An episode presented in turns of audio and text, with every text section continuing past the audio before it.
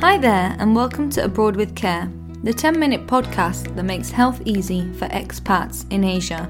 My name is Andrea, and every day I help expats make the most of their life abroad. With this podcast, you will finally get the practical answers you need on budgets, hospitals, maternity, and many more topics. Twice a month, leading experts will share advice and tips to help you protect yourself and your family. This podcast is created in partnership with April International, a leading insurance services group supporting expats when it matters. When you walk down the streets of Hong Kong and Singapore, you surely haven't missed them. I'm talking about traditional Chinese medicine shops. We hear a lot about them, but what is traditional Chinese medicine? And why is it getting so popular, particularly in the expat community? I'm happy to introduce Roxanne Issurdatt, a Chinese medical practitioner based in Hong Kong. Roxanne's treatments focus not only on relieving symptoms, but also on improving overall well-being. And today she talks to us about TCM, what it really is, and how you could benefit from it. But first, let's listen to Tamlyn's story. Tamlyn is originally from Zimbabwe and is one of Roxanne's patients. She shares with us her journey with TCM and why she started when she arrived in Hong Kong 15 years ago my boys have been lucky enough to go to um, Chinese schools with lots of um, Chinese families, and gradually you hear about um, different forms of ch- um, Chinese medicine through the mums. You know, if something's wrong with your child, rather than giving them um, Western medicine with all the chemicals, they will always suggest something else. More recently, um, it's been for myself drinking different terrible tasting um, medicines, but um, they do tend to make me feel better. And I think it's also a mental state. You know, if you feel what you're putting into your body is more natural, mentally, you should feel better anyway. For me, it's um, definitely um, working with injuries um, you know, as we get older, I feel, you know, our bodies are changing and we're working harder. You know, the, there's a lot more stress running a family, a business, children. It just, you know, there's too much going on. So that's where TCM has definitely helped me. Um, I was lucky enough to meet Roxanne. She has been incredible in helping me deal with not only my injuries, you know, sore shoulders from work every day, sore back from sitting down all day, um, all of that, but also just finding myself, you know, having her do acupuncture. Um, this is something that has really changed my life. It wasn't only the injuries, it was also working with someone who understood the stresses of life and actually took that stress away from me. And I think that's what Chinese medicine does. The little bit of time that I do get to see her once or twice a month, it just gives me that um, that energy to carry on with the rest of the day. Hi Roxanne, thanks for joining us today and providing insight into traditional ch- Chinese medicine. Tamlyn sounds pretty enthusiastic about the treatments you are giving her. We're very excited to learn more about TCM with you. Firstly, it would be quite important to explain what traditional Chinese medicine is. So it might be good to go over some of the key principles of TCM. Sure. Um, traditional Chinese medicine is a holistic natural healthcare system. dates back about 2,500 years. It's holistic and natural um, because it stimulates the body's own natural mechanisms for healing. Um, it takes account into account all aspects of a person's life rather than just the overt symptoms we experience. So, for example, a TCM practitioner would treat your headache and the symptoms, but it also addresses the root causes of the headache and helps restore balance to the body, mind, and spirit. Mm. So, what are the different elements of TCM? I think the most well known is acupuncture. And then there's herbal medicine and cupping. Then there's gua sha, which is a kind of scraping. And then there's tui na and acupressure, which are a kind of massage. There's also nutrition and qigong, which is a kind of medical exercise.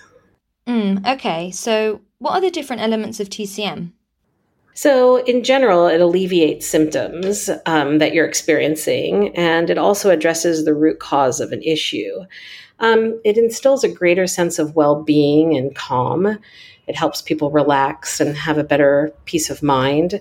It improves body functions like circulation, it improves sleep, and just overall helps your body function better. Um, your digestion improves, your menstruation can be easier um, all of your symptoms just tend to work a little bit better when you're under TCM care. So, I think one of the interesting things about uh, traditional Chinese medicine is that most people associate it with acupuncture and they associate it with uh, recovering and recovering from injuries such as back injuries or back pain or knee pain or shoulder pain. And while acupuncture and Chinese medicine are fantastic at those things, um, they help get people back to work really quickly and out of pain. They also, you know, traditional Chinese medicine is also great at treating, you know, not just the body, but the mind and the spirit as well. And um, I think a lot of people don't realize it can help with things like anxiety, insomnia, um, racing thoughts, um, even grief. Um, these are things that people don't really think there's any solution to sometimes. And traditional Chinese medicine is quite adept at treating that. Mm, it's interesting that you've mentioned what some of the assumptions might be when it comes to TCM. Could you share a story about maybe a patient that you've had before that that has come in for a pain and then received some sort of treatment that might not be what they expected? Um, I had a young woman come in, and uh, she came in ostensibly for knee pain. She had an injury from snowboarding, and she wanted to get her knee back in shape. And we worked on it, and improved quite quickly, which was great. But during treatment, she told me that she suffers from pretty bad anxiety and insomnia. And it was almost debilitating. And she wasn't able to go to social functions and she wasn't really sleeping, which was exacerbating the problem.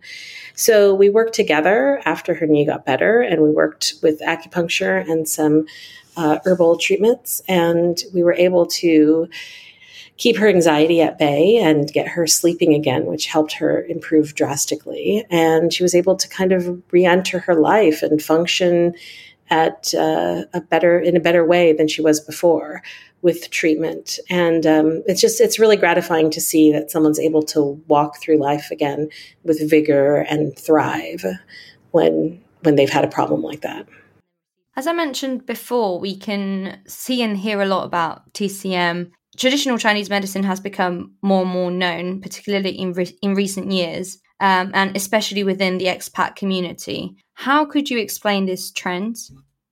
Hmm. I think people are starting to begin to understand that everything is interconnected, and acupuncture and TCM treat the whole person, not just their digestive system or their muscular system.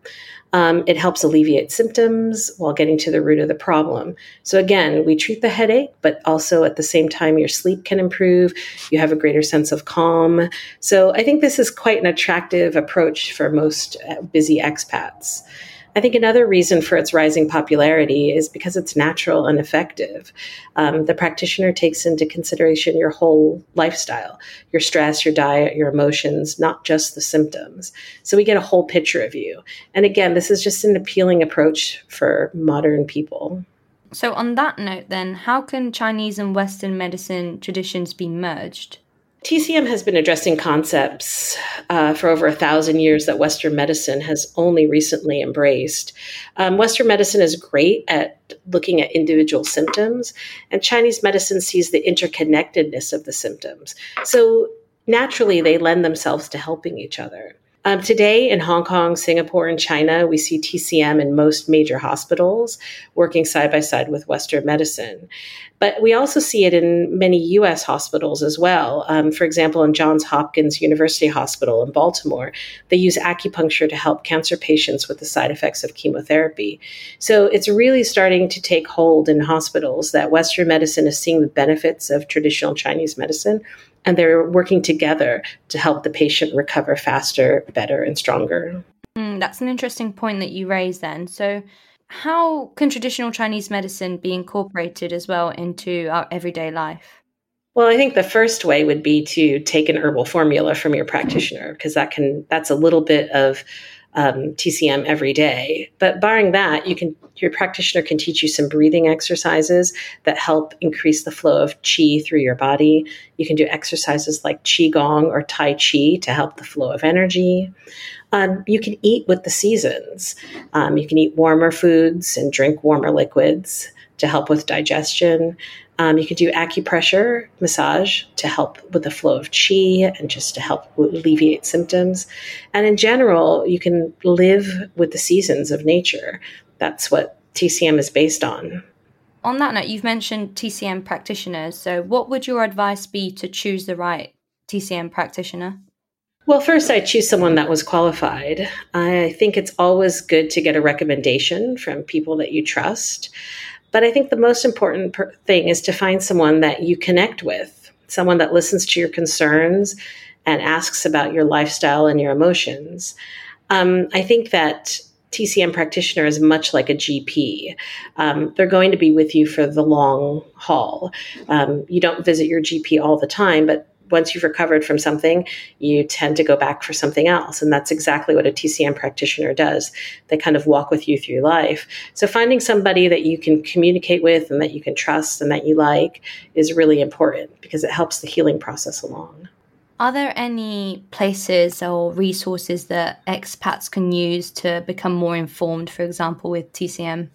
Sure, there's multiple websites. I think you can contact your insurance company and you can get on any of the health forums for Hong Kong or Singapore or China. And people ask all sorts of questions, and I think you can get some really good recommendations there. So, we've discussed some great points today on traditional Chinese medicine. Um, in recent years, it's become more well known. Um, we can see TCM currently playing a major role in Hong Kong and Singapore hospitals. It's definitely a healthcare approach that's growing recently, and it's a really interesting approach that you can merge in your and incorporate into your everyday life. Um, so, thanks again, Roxanne. You've provided some great insight into this topic. My pleasure. Thank you for listening to Abroad with Care. Make sure you subscribe to the podcast so that you don't miss out on any health related topics.